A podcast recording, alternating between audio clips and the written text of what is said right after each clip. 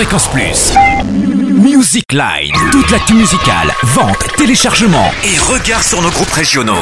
Aujourd'hui, un Music Line spécial dédié à Cyr, un rappeur de la planète bleue. Son vaisseau s'est posé à Dijon. Bonjour Cyr. Salut. Qu'est-ce que cela signifie?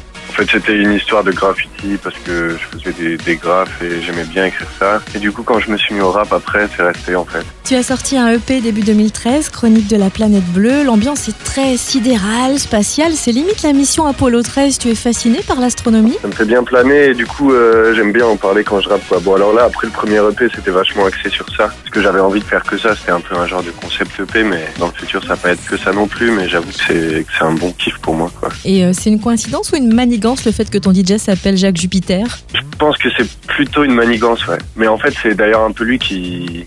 Enfin, lui, il adore, je crois, encore plus que moi, tous ces délires. C'est peut-être aussi une coïncidence. En tout cas, ça colle, ça colle parfaitement. Et alors là, il y a un album en préparation, prêt à être mis en orbite? Euh, Celui-là est justement pas trop trop euh, orbital, tu vois, comme tu dis. C'est pas, ça va être plus terre à terre justement. Ça va être magique, tu vois, toujours euh, esprit euh, esprit magique, mais ça va plus être le rêve, le sommeil, tout ça, quoi. Et puis alors, au mois de février, tu vas faire la première partie d'Ayam au Zénith de Dijon. Ça te met la pression ou c'est que du bonheur?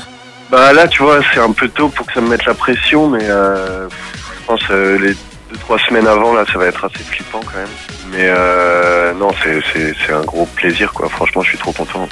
Quand je l'ai appris, j'étais trop content et tout, quoi. Enfin, tu vois, faire un zénith, euh, j'ai 21 ans. Enfin, j'aurais 22 ans le jour du concert. Enfin, pas le jour du concert, mais j'aurais eu 22 ans euh, pour le concert. Euh, Je crois que des mecs qui font un zénith, tu vois, à 22 ans, alors que je suis indépendant et tout ça, c'est quand même, c'est quand même trop cool, quoi. Ayam, quoi, c'est groupe légendaire du rap français. Fréquence Plus. Music Line. Toute l'actu musicale en Bourgogne-Franche-Comté.